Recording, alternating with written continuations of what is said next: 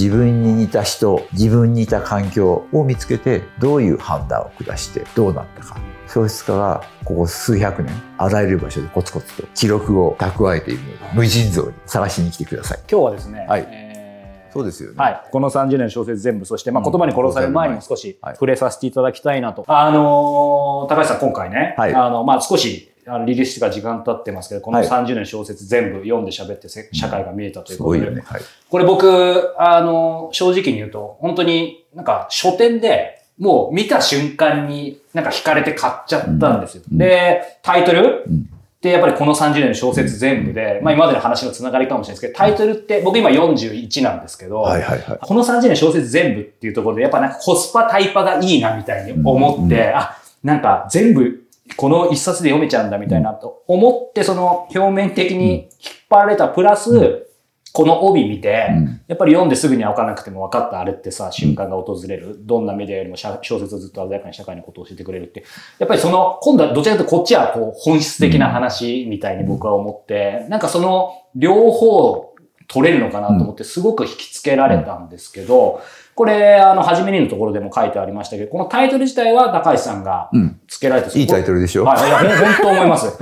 これ、帯は誰が帯も高橋さんですか？このコピー読んで、すぐ。帯は違うよね。編集部編集部です。そうなんですこれ編集部です。はい。いやいや、どっちも、あの、素晴らしいなと思ったんですただ、この本質は当然高橋さんがはいおっしゃりたいことずれてないと思うんですけど、まあ、ちょうどこの番組のね、あの、はい。ホストでも、い石田イラもよく言っててですね、やっぱり小説ってそのビジネス書とか自己啓発書のに今すぐわかるじゃなくても、なんかその後人生のどこかでうん。あっていうところがあるから、ある意味、今すぐ役立ちそうは役立たなくて、今すぐ役立たなそうは役立つ。それが小説なんだみたいに彼ずっと言ってたんですけど、その辺って、やっぱりそういうもんですか？あのね、小説っていうのはなかなか変わった芸術っていうか、うん。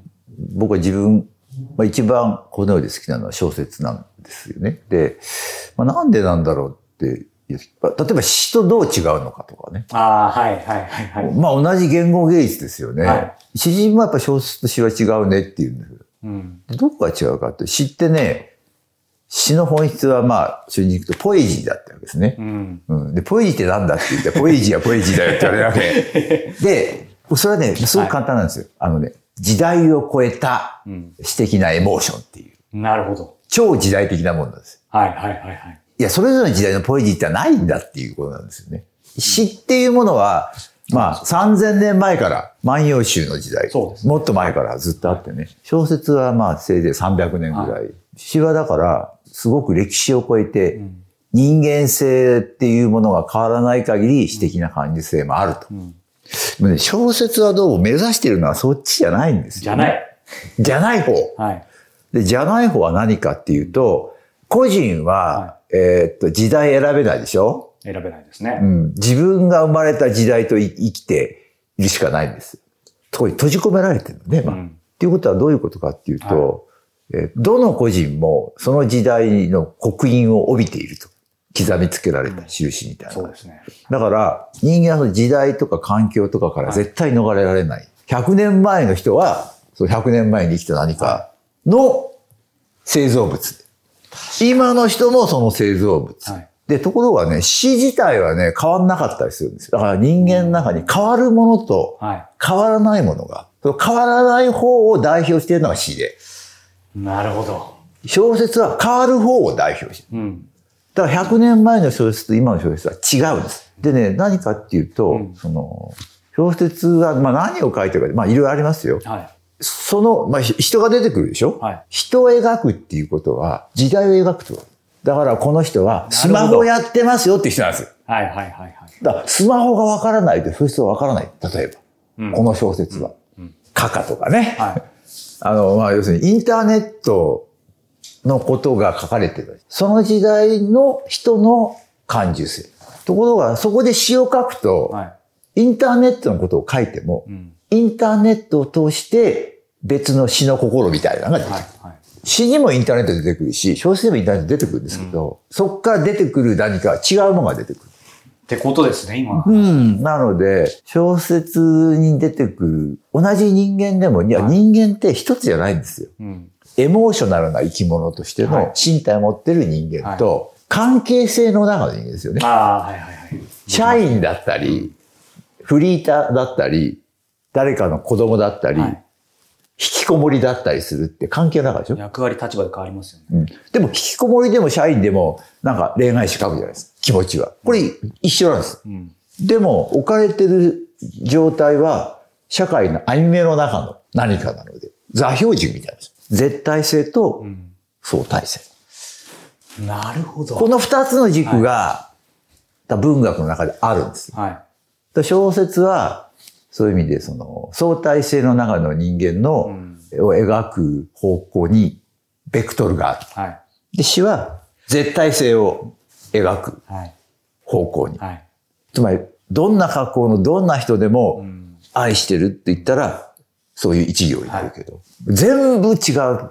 それはどうしてかっていうと、その置かれた立場違うからだっていうのが小説だ。なると、だから、い結局、書かれて、その、まあまあそうかって言って、社会的歴史的存在としての人間うん。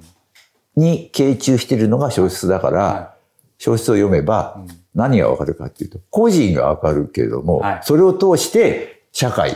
なるほど。ら小説を読むと社会がわかるっていうのはそういうことなんですよ。うんうんそういう社会的人間のことを描くのが小説の仕事なので。はいはいはいはい。ら詩を読んでもはい社会わからない。これ、そでこれわわかった。えっと、対象ですよって、はいすいません。最近書かれた詩ですって。なんでしょう。これは小説家しかわかりますかみたいなね。そうそう、つその行だけ取っても、どっちかわか言語表現じゃわかんないんですよ。うんだから最終的にな、ベクトルだよね。はいはいはいはい。あの、個人の超歴史的なは感情とか、い。はい。まあそういうポエジーはに向かうか、い。うん。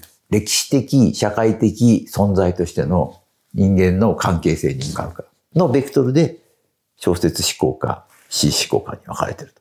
面白いですね。でも、それこそ今、谷川さんとのね、あの、年始の対談も思い出しましたけど、なんか谷川さんは自分は小説は書けない。うん。で、高橋さんは自分は詩は書けない。うん、でそれやっぱり興味のベクトルがは社会性に興味があるか、い。は個人の超歴史性ね、うん歴史性を超えた永遠性に興味があるかで向かっているものが違うということだと思いますね。い。えそういう意味では高橋さんはその小説の社社会の方だと思うんですけど、やっぱりあのね、高橋源一郎さんというもちろん小説家でもあり、うんやっぱりそのいわゆる批評というか、うんそっちの方も両方立ってますけど、そういう意味ではアウトプットが違うだけで、どっちも社会のことっていう。っていうか自分の中で、はまあ、複数の人格がいるっていうのが小説的なんですよまたね。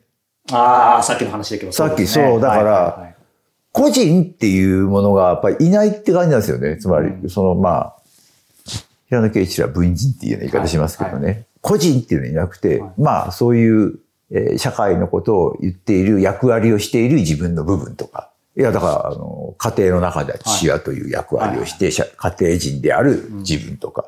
その折々の場面で自分が生成されているっていうはい感じ。で、やっぱ詩の中に出てくるのは、まあなんか個人だよね、なんか。そうですね。なんか、これもあれもあれまりちって、まあそういう詩ももちろんあるんですよ。ただ、大きい方向性で言うと、永遠の中にいて、絶対分割できない、こうみたいなのが詩だとすると、もうちょっと社会性を帯びてるから、今出てるはい。この人は誰ですかっていう。はい。はい、家庭人ですとかね。そういう意味では、こうね、まあその後も当然小説たくさん出してますけど、あの、高橋さんの中ではずずっとある意味そういうスタイルなんですか？そう、いや、だから、やっぱりその、毎、まあ、まあ、すごく簡単に言うと、はい書きたいこととか書こうとすることは、毎回違ってくるんですよね。そうですね。うん。はい。で、このあたり一本井戸掘るじゃないですか。はい。で、掘って、お、まだ、まだあるわと思はうと。大体3本ぐらいで井戸枯れちゃうんですね。い。なるほど。それで移動すると。はい。で、別のとこでうん。また穴掘って。はいっていうふうにして、場所を移しながらうん。書いていくと。うんで、どうもね、そうやってるうちに最初の井戸とかね、水戻ってるらしいんですよ。やっぱりちょうど伺うと何年かとか10年、20年経ったら戻ってることがある。うん。で、それは、やっぱり全部組んじゃうと、後からまた流入していくんだよね、しばらく経つと。えー面白いですね。だからね、組み尽くした方がいいんですよ、これ。あ、むしろ。うん。あのね、もったいながら残すんじゃなくて、全部組んでカラッカラにすると、はい。で、そこから離れると、はしばらくすると溜まってますよ、また熱が。い。これはもうこれ見てる人、ね、やっぱ物書きになりたいとかやってる人も多いと思いますけど、それはある意味だ誰しもそうですか？基本的にみんなそうだと思います。うんだから僕言ってるんですけどね、スランプはね、うまくいってる証拠です。あ、これあの、ラジオでも、あい愛坂東馬さんにも言ってましたね。そう。だから、その 3つ、掘るでしょ？はいで、書けなくなるで、普通はね。うん。したらね、チャンス到来です。うん。そこで移動する。なるほど。でね、掘れてるうちはね、ダメなんで、まだまだ残残ってるから。ってことですね。うん、だからまあ、残念だけど、そこで掘るしかない。い。じゃあスランプ乾杯ですね。もうスランプが来たら、次のステップにうん。行ける。で、やっていくと、うん。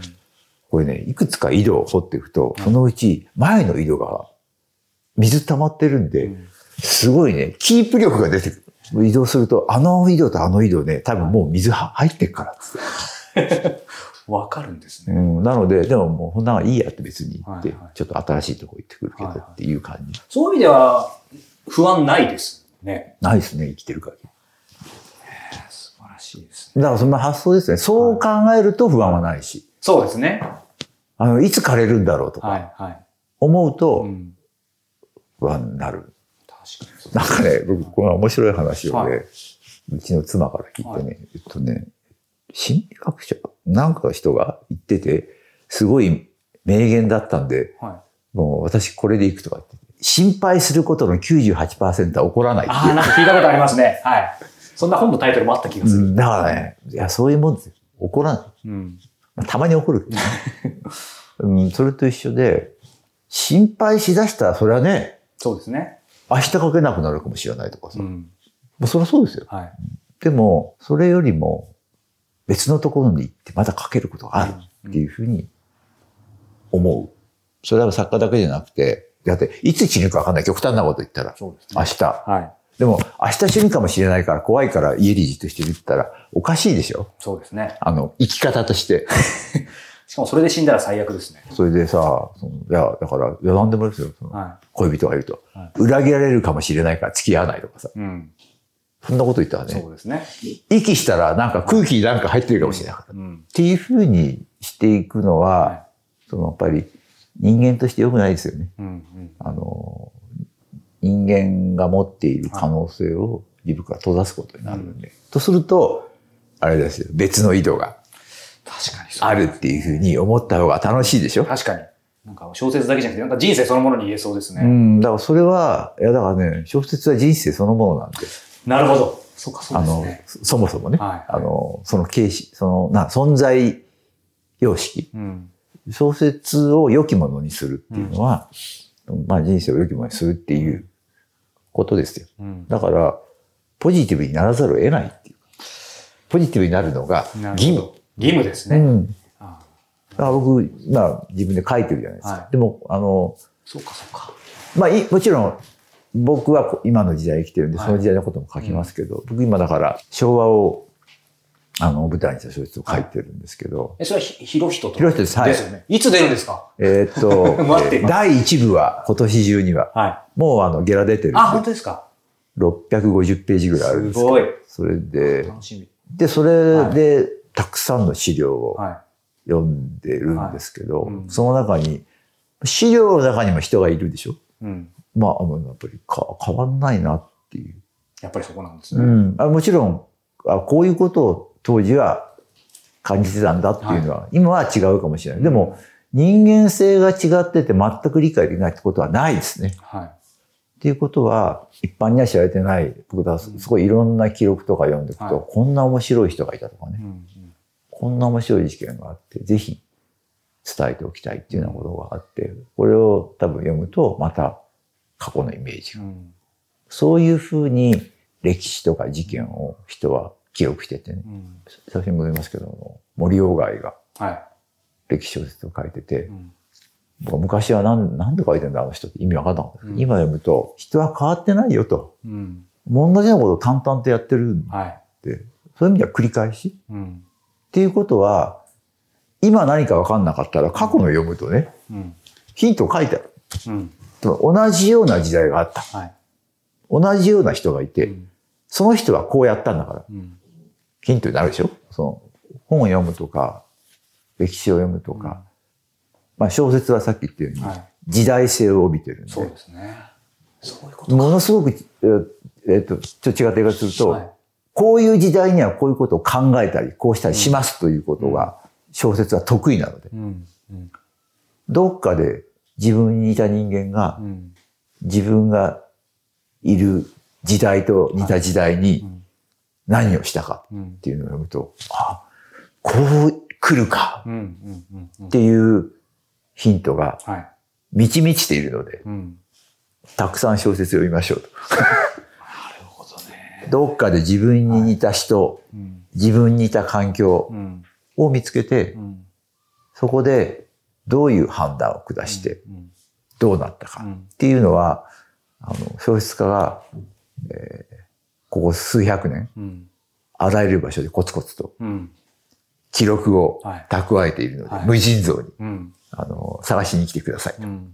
という感じですよね。あーありがとうございます。あの、やっぱりね、もう今まさにこの今日のインタビューの中に答えあったのかなと思うんですけど、やっぱりもう時代が激変してる中で、あの、やっぱりこれからの時代、まあいろいろ読めない中で、うんまあ高橋源一郎さん今日現在ですけど、これからの時代になんか最も必要なものってな、なんだと思います？こう、まああえてざっくりと聞きますけど。えーっとですね、まあ、自分の意見を持つってことなんですけど、うん。で、そのためにはやっぱり、あの、いや、読書ですね。やっぱりそこですか？うん、あのね、本はね、うん。まあ僕はずっと読んできたんですけど、はい本は面白いですよ。うん。で、あの僕電子書籍も読むんですけど、紙ね。は紙の本がいいい。ね。もう本当にあの回帰してきました、また。うん。紙ってよくできてるんですよ。はすごく簡単なこと言うと、い。はい。パッとその場所が出てくる。はい。電子書籍って遅いんだも遅いですね。ん。あとまあ今電子も書き込めるのかな？で、書き込めるし、はい。紙ってやっぱり、えっとね、いつか、活版印刷は、はい。えー地に書いてあったんですけどね、まあ500年ぐらい前ですけども、本自体はもっと前からはい。あるんですね。で、紙の本ってなかなかよくできたうん形式で、はいアナログって言うんですけど、え多分電子書籍はどんなに頑張っても叶わないんじゃないのかな、うんというう、ん。いや、ある本当思います。んで、つまりものすごく便利なんですよ。まあ、場所取るのがね。はいはいはいはい。でも、その場所、場所取ることも含めてね、うん本はね、うん、まず買ってくださいと。うん。読まなくてもいい。あ本あ。ははい。大事なのは買うことです。うん。うん。いつか読めばいい。いつか読むべき時が来るんで、うん。来ないかもしれないけど、うん。本は何のためにあるかっていうと、積んで背中、本の背中を眺めるためなんです。なるほど。いつかその本が呼びかけてくれるんで、うんと思って僕買ってます気になるっていうのは気になるんですよね。そうですね。で今読まなくていいんです。はい。で、気になって今読むっていうんじゃなくて、まあ今読まなくていい。なんかの時に読むっうん。ていうものと、それね、電子書籍できないじゃないですか。できないですね。あの背拍子見えないし。もう埋もれちゃいますからね。中に入っちゃう。そうそう。このね、もののアナログ感。うん。これだから、電子書籍情報でしょ？そうなんですよ。やっぱりね、物体ですよ。はい。物体はいつか滅びる。はい。で滅びるプロセスにあるでしょ？うん。うん。もの自体がん。そういうものとして横に置いておくとうん。いうことが、えー大事ではないかと。なんか、ああえて今時風に、やっぱり最近僕もまた巡り巡って、やっぱり一時電子に結構寄ってたんですけど、効率的だなとか思ってたんですけど、実はあえて今時に言うと、コストパフォーマンス、タイムパフォーマンスっていうか、コスパタイパも紙の方がいいですよね。紙ですね。はい。ということで、もうまだまだお話尽きないんですけども、はいはい。あの今日はですね、えー高橋源一郎さんに、えーお話を伺いました。この30年の小説全部、はい言葉に殺される前に、そして、えーその他、たくさんの本出てきますので、はい皆さんよかったら読んでください。はい高橋さんありがとうございましたどうもあ。りがとうございました。